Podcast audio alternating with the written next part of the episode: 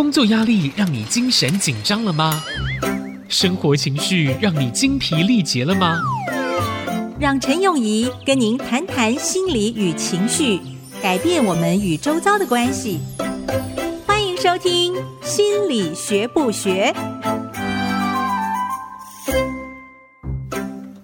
这里是 IC 之音竹科广播 FM 九七点五，欢迎收听《心理学不学》，我是陈永仪。在这段时间内，跟大家讨论各式各样跟压力有关的议题。今天也接到听众朋友的来信，有一个特别是跟我本来就预备好要跟大家讨论的题目有关。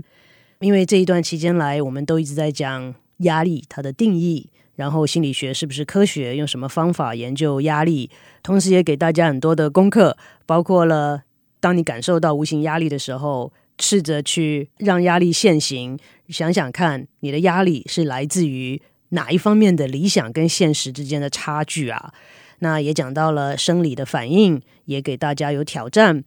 其实现在挑战还蛮多的哈。过年前啊，我们有讨论到是不是有机会可以试着跟周围的人拥抱，用它来成为表达的一种方式。不知道大家的感受如何啊？欢迎大家。可以让我知道你的经历是什么样子。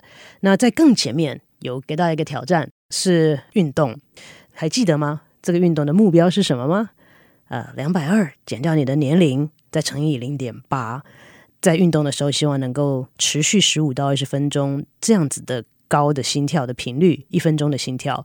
所以我们讨论到了很多好生理的反应，压力跟不同的疾病之间的相关。那这位。听众朋友所提的问题，呃，是说他最近在一次例行的体检当中，在身体的一个部位看到了一些阴影，因此医生建议他做进一步的检查。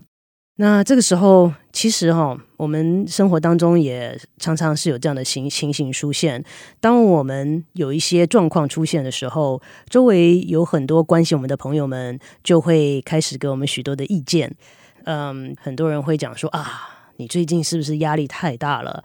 或者是呃，你的情绪处理是不是有问题啊？甚至有些人会讲到说，那你应该多吃点这个，少吃点那个。甚至有些人会说，哎，我过去买过有些东西是很有效的，呃，你要不要试试看？这些都是出于好意。呃，那这位听众朋友特别提到，压力到底跟癌症有没有关系？这个是我常常听到的一个问题，我只能说哈，到目前为止，根据科学的研究跟证据来讲，压力跟癌症的发生并没有直接的关系。我再说一次哦，到目前为止，根据科学的证据来说，压力本身并没有跟癌症的发生有直接的关系。虽然很多人都会有这样子的想法，科学的证据目前并没有显示他们有直接的相关。讲到这边，还是要讲到什么是科学呢？我们现在的社会跟在我们的大学里面很提倡科学，科学好像是很重要的一部分，甚至被人家讲说你不科学是一个负面的一个用词。所以，我们现在的社会，特别是在已开发的社会，甚至开发中的社会，都很崇尚科学。科学是很重要，没有错，但是它只是我们认识周围环境的方式之一而已。我们从小到大，或者是说我们在学习成长的过程当中，对于人类来讲，很重要的是让我们能够存活下去。那科学其实是一个工具，它是一种方式。你们可以想想看。我们要认识我们的环境，要对我们生活的这个世界有更进一步了解。其实不止科学耶，你可以想到有哪些方式吗？我们小的时候是跟谁学？不是每一件事情都是我们自己去做个小实验就可以得到结果的。从小父母的教导、老师的教导，这个是我们所谓的权威 （authority）。好，我们听到了长辈、前辈的教导。我们可以从中学习到很多经验，并不是每一条路都要自己走过才算数。除此之外，还有另外一个很重要，让我们学习周围环境跟我们的生活的是宗教。我们从不同的宗教当中吸取很多的灵感跟经验，也从中取得很多生活的法则。那这些都不是科学。其实我常常跟学生讲，科学不能证明的东西，就表示它不存在吗？大家大概也知道，其实不然吧。呃，我记得有一次啊，我去演讲，那是一个很乡下的地方，当天自己开车，也其实蛮晚了才到那个地方。就到个地方，我就觉得。都黑压压的哦，都没有人。check in 到旅馆进去，门打开，我越坐，我觉得有越来越毛骨悚然的感觉。所以你们可能不相信，我后来就一小时之内 check out，然后我就开车回家。我说我宁可第二天早上五点钟再出发，我不想要那天晚上留在那边。结果我跟我的朋友讲这件事情，他们就说：“哇，你不念科学的吗？你还会这样子啊？科学不能证明的东西。”并不代表它不存在。那为什么啊？为什么我们现在这么提倡它呢？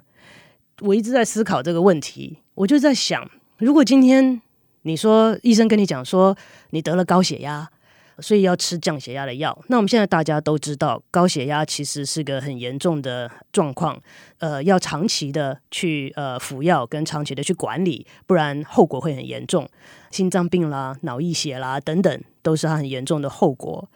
那如果今天医生跟你讲说，哎，你被诊断出来有高血压，所以要服用高血压的药。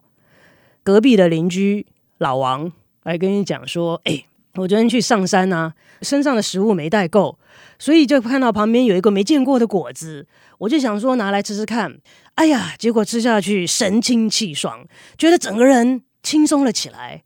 结果回家一量，哎，高血压没了耶，血压正常。所以呢，我就持续的回去山上找这个果子吃，结果呢，已经一个多月了，我都不用再吃高血压的药了，就吃这个果子，我血压都正常诶。那我请问你，你要吃医生给你开的药，还是你要吃老王给你介绍的果子呢？其实有时候我要回答这问题还蛮难的，因为我认识很多人都会去吃老王的果子诶。那你说医生的药有什么差别？医生的药，以目前来讲，西医来说是经过科学验证的方式。科学验证的方式，呃，是要第一个哈，是要能够被重复。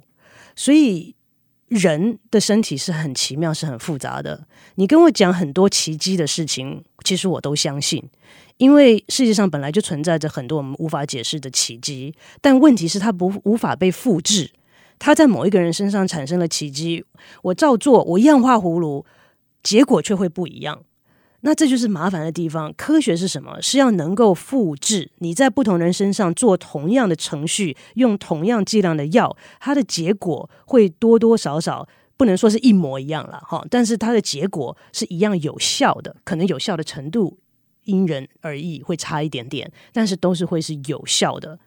所以这个是现在药厂在发展新药的时候，好，为什么要有一个控制组？为什么要有个实验组？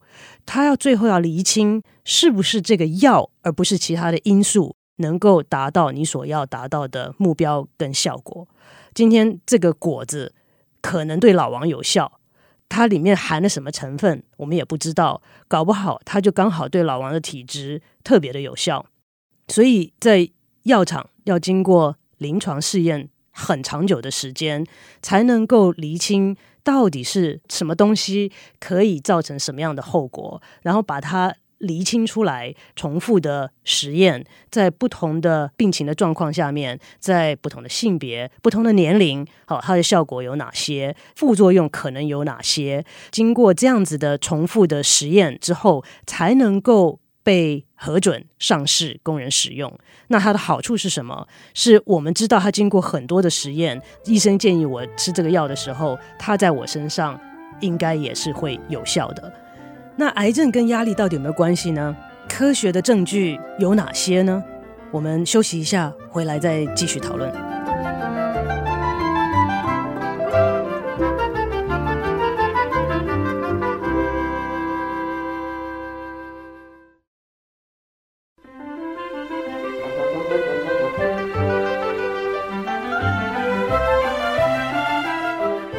欢迎回到心理学不学，我是陈永仪。刚刚也提到了科学限度，这是在什么地方？因为科学没有办法证实的东西，并不代表不存在。我们不了解的东西真的是太多了。那为什么要用科学呢？既然它没有这么万能，我们为什么这么提倡它？它为什么这么重要？原因是它有它有用的地方。因为经过科学验证的东西，我们知道它的结果是可以被重复的。现在在美国做临床心理治疗上面，开始有许多的保险公司，因为心理治疗也是保险可以给付。那有些保险公司就开始提倡说，你的治疗方式要是有科学验证过的方式，它才要付。在我们之后的节目讨论到临床心理的时候，我们会有机会介绍到不同学派跟不同心理治疗的方式。那有些是比较有科学验证的结果，有些是没有经过科学验证的。刚刚我们讨论到压力跟癌症有没有关系？一般人常常都会觉得啊，这个状况一定是压力太大。我再一次重复，目前为止就科学的证据来说，压力。并没有直接造成癌症产生的这样子的证据。那在科学上面到底又找到了些什么呢？在老鼠的研究上，有些把人身上长出来的癌细胞移植到老鼠的身上，然后看它们的发展。研究的结果是显示说，在已经有癌症细胞的老鼠身上，分成有压力跟没有压力两组的话，有压力的那一组。它的癌细胞更容易蔓延，跟长的速度会比较快。这个是跟没有压力的控制组相比。所以科学研究的证据是什么？是说一旦得了癌症之后，压力会有影响的方向是癌细胞的增生跟蔓延。但是目前还没有研究显示，直接显示说有压力会从没有癌细胞变成有癌细胞。那你说哦，老鼠能够转换成人的状况吗？当然不行。但是这是在我们有限的这个资源下面，在可行的范围里面可以做到的一些实验。从这一点我们可以看到，虽然目前还没有证据显示压力会造成癌症的产生，但是有癌症之后，这个压力的管理跟压力的经历，似乎对癌症的疾病的发展是会有相当程度的影响。那也在。呃，蛮早的时候哈，在一九八九年的时候，在 Stanford 有一个精神科的医生，他那个时候其实是在协助啊一群得了乳癌的女性，只是。那时候的想法就是说，是要给他们一些心理支持啊，然后让他们有一些团体的这个时间来彼此的了解跟彼此的支持一下。那那个时候都是已经是癌症末期的女性了，而且也已经蔓延到其他的部位的癌症，也是有一些人是有接受这样子的心理支持的一个活动吧。那时候算是，呃，有些人没有。结果很惊讶的发现，得到心理支持的那些女性们，平均起来，她们都因为那时候已经都是癌症末期了，所以医生都说她们应该活不过两年了。但是在经过有心理的支持的活动的这一组，她们平均的寿命都有三年以上。但是控制组，也就是当时，当然这个并没有硬性规定他们在哪一组，就刚好有些人是有来参加，有些人没有参加。那没有参加的就被标示为控制组。那控制组的人的寿命平均起来是只有十八个月，一年半的时间。那有接受心理支持的那一组是平均起来有到三年。这我们讲的是平均哦，所以有些人更多，有些人更少。那在四年之后，啊，在他们开始这个活动四年之后，呃，有参加心理支持的这一组里面有三分之一的人都还健在，但是控制组的人，所有的人都已经过世了。所以那时候也不是有意要去研究压力跟癌症跟心理支持的关系，只不过是要对于癌症的末期的患者有一些支持他们的方式，就就发现了有这样的结果，让人非常的惊讶。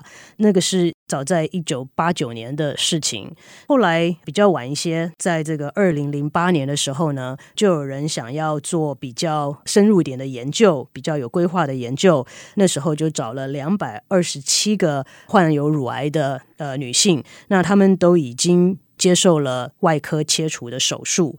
这时候，他们就不只是给他们做心理支持了，为他们所提供的是一些降低压力跟鼓励正向情绪的一个活动。